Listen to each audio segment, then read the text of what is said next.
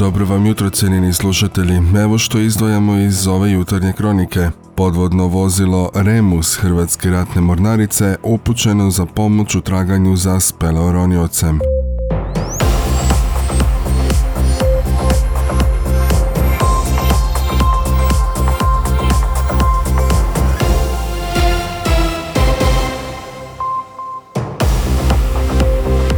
Dobro vam jutro. Na području Zadarske županije na jučerašnji dan bilježimo 73 nova slučaja zaraze koronavirusom. Testirane su 254 uzorka. U opću bolnicu u Zadru na COVID odjelima hospitaliziran je 21 bolesnik, troje ih je na respiratoru. U specijalnoj bolnici za ortopediju u Biogradu na moru hospitalizirane su 8 pacijenata oboljelih od koronavirusa. Ravnatelj Hrvatskog zavoda za javno zdravstvo Krunoslav Capak rekao je jučer gostujući na javnoj televiziji da strogih epidemioloških mjera zbog koronavirusa vjerojatno neće biti, ali da su klasične epidemiološke mjere, držanje distanci i nosenje maski još uvijek na raspolaganju te da će stožer civilne zaštite posegnuti za njima ako se situacija pogorša. Pa sasvim sigurno je da, s obzirom da sad poznamo bolesti, nešto više znamo o virusu, mada nas uvijek iznenađuje, kao što sam rekao, možemo reći da onih strogih epidemioloških mjera, lockdowna, zatvaranja, zabrane okupljanja, vjerojatno više neće biti. E, ono što nam još uvijek je na raspolaganju, to su ove klasične epidemiološke mjere držanja distance, nošenje maski, dakle na mjestima gdje ima veći broj ljudi, recimo u javnom prijevozu ili na koncertima ili na mjestima gdje se okuplja veći broj ljudi. Dakle, ta mogućnost postoji da će, danas znamo da postoji više vrsta maski, neke štite više, neke štite manje, pa sad vidjet ćemo što će se na jesen događati i kako će biti e, preporuke, ali u svakom slučaju to je ono što nam stoji na raspolaganju, dakle držanje distance, i maske ukoliko bude potrebno, ukoliko nam se epidemiološka situacija pogorša i ako se pokaže da je ta mjera efikasna, svakako će stožer posegnuti za takvom mjerom. Capak je također rekao da imamo dosta veliki broj oboljelih. Za zadnji tjedan prosjek je 790 dnevno, onih koji su potvrđeni PCR-om, a još je otprilike toliko onih koji su pozitivni na brzom antigenskom testu. S obzirom na to da ovo je jedna blaga varijanta bolesti Omikron, a sada imamo i Omikron BA4 i BA5 koji je još nešto blaži, ali zarazniji, imamo vjerojatno i puno asimptomatskih slučajeva za koje ni ne znamo, kazao je Capak. Dodaju da nam prijeti novi val ako dođe neka nova mutacija, a ako ne dođe, onda nakon ove jedne stagnacije, nakon faze ravne crte, vjerojatno će broj novo oboljelih početi padati, dodao Capak. U Njemačkoj se stariji od 60 godina mogu četvrti put cijepiti protiv koronavirusa. Međutim, virolog iz Essena, Ulf Dittmer, pozorava da bi prečesto cijepljenje moglo promijeniti imunološki sustav. Također kritizira situaciju s podacima u Njemačkoj. Dittmer savjetuje da se ne cijepite svaka tri mjeseca da bi izbjegli zahtjeve za nošenje maske ili testove prema novom zakonu o zaštiti od infekcija. Ako tako često ponavljate cijepljenje, može doći do promjena u imunološkom sustavu. Upozorio je ovaj poznati virolog u intervju za Kölnische Rundschau, prenosi Phoenix magazin. To su pokazali prvi podaci. Mislim da ima smisla docjepljivanje za sljedeću zimu, ali ne svaka tri mjeseca. Za daljna cijepljenja protiv korone preporučuje pacijentima da pričekaju dok ne budu dostupna cijepiva BioNTech i Moderne, koja su prilagođena varijanti Omikron. To su dvovalentna cijepiva, sadrže staro cijepivo i adaptiranu varijantu i pokreću i širi imunološki odgovor na prethodne varijante. Dakle, Čekao bih do rujna ili listopada da ta cijepiva budu na tržištu i onda bi se cijepio za zimsku sezonu, kazao virolog. Autonomno podvodno vozilo Remus 100 iz sastava Hrvatske ratne mornarice upućeno je u srijedu na područje Modrić špilje kod Zečića pod Velebetskog kanala gdje traje akcija traganja za nestalim speleoroniocem. Podvodno vozilo Hrvatske ratne mornarice angažirano je u skladu s odobrenjem ministra obrane Marija Banožića, a temeljem traženja Hrvatske gorske službe spašavanja. Podsjećamo, u moru pod Velebitskom kanalu na predjelu mjesta Modrić traje velika potraga za nestalim speleoroniocem. Riječ je o švicarskom državljaninu koji je prema dostupnim podacima iskusni ronioc. U potrazi sudjeluju policijski službenici i ronioci interventne jedinice policije, pripadnici Hrvatske gorske službe spašavanja te lučka kapetanija.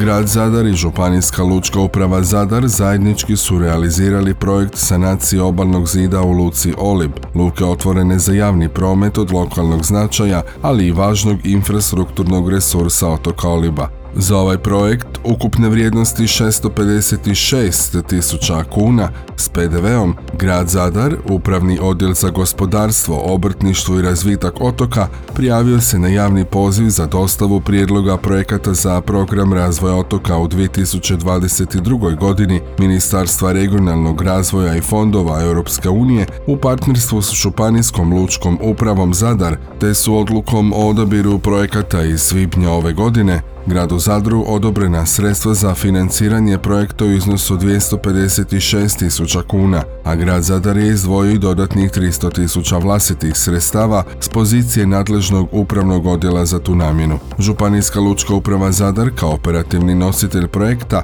financirala izgradnju projektne dokumentacije te preuzela obvezu financiranja preostalih 100 tisuća kuna do visine ukupne investicije, čime je zaokružena financijska konstrukcija za realizaciju projekta. Radovi na sanaciji podrazumijevali su pomorsko-građevinske radove na sanaciji sjevernog i južnog gata luke te školjere, te sanaciju obalnog zida u duljini 60 metara, čime je osiguran temeljni zahtjev za mehaničkom otpornošću i stabilnošću, te nosivosti konstrukcije, te u konačnici sigurno korištenje luke, odnosno prihvati privez brodova. Ovaj, posljednji u nizu zajednički realiziranih projekata grada Zadra i Županijske lučke uprave Zadar, završen je krajem srpnja na zadovoljstvo svih korisnika luke Olib.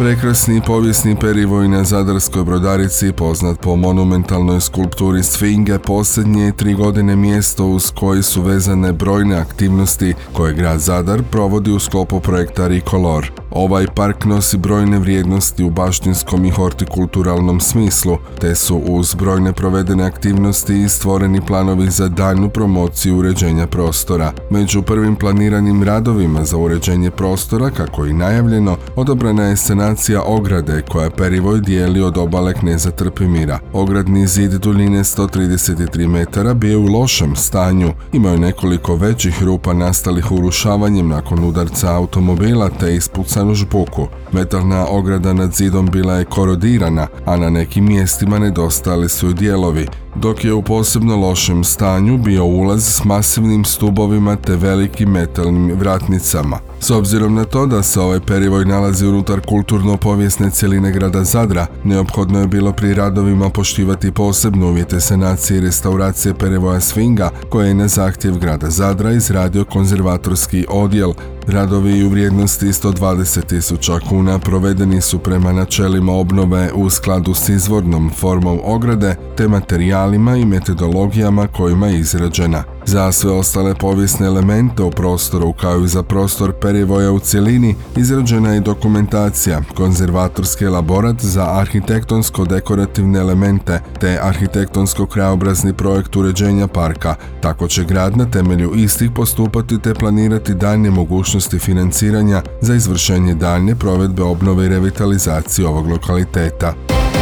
Potpredsjednik vlade Oleg Butković kazao jučer da se na mjerama za oblažavanje posljedica energetske krize intenzivno radi i da neće biti redukcija ni struje ni plina. Kako je kazao, radimo na mjerama intenzivno i do kraja ovog tjedna imat ćemo radnu verziju prijedloga svih mjera koje obuhvaćaju mjere za gospodarstvo i za poduzetnike, ali i za socijalno ugrožene građane. Kazuje to Butković u svom razgovoru s novinarima. Treba, istaknuo je, voditi računa o tome da je kapacitet, odnosno financijska moć HEPA takva kakva je. Kroz desetak dana izaći ćemo s konkretnim mjerama. Neće biti redukcije ni struje ni plina, a skladište okoli puni se kako je planirano dodao Butković. Na pitanje novinara kako komentira izjavu ministra financija Marka Primorca da neće biti novca za pomoć svima, Butković je kazao Primorac zna financijske mogućnosti proračuna, a to je ključan faktor o kojem također vodimo računa. Ali ići će se dosta široko, dodao Butković.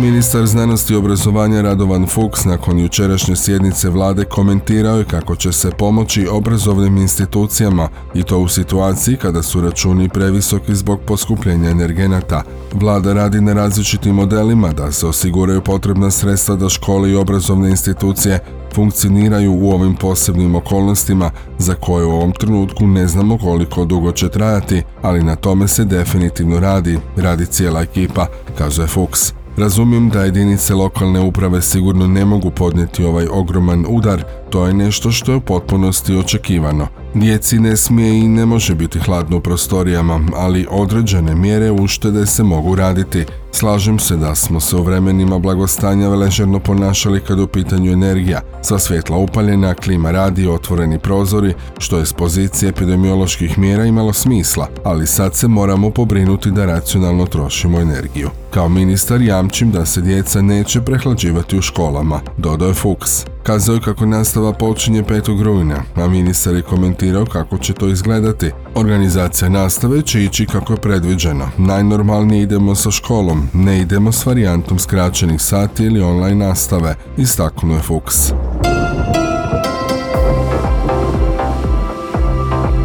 Danas će na Jadranu biti pretežno sunčano i uglavnom suho. U unutrašnjosti djelomice sunčano, ali uz povremeno više oblaka ponegdje će biti kiša, osobito popodne moguće i grmljavine. Ujutro je na kopnu mjestimice moguća magla, vjetar većinom slab, a na Jadranu mjestimice umjerena bura, podnovelebita i jaka, lokalno s olujnim udarima, poslije podne sjeverozapadnjak, u Dalmaciji ponegdje jugozapadnjak. Najniža temperatura zraka od 14 do 18, na Jadranu od 20 do 25, najviše od 25 do 30, duž obale i do 32 Celzijeva stupnja.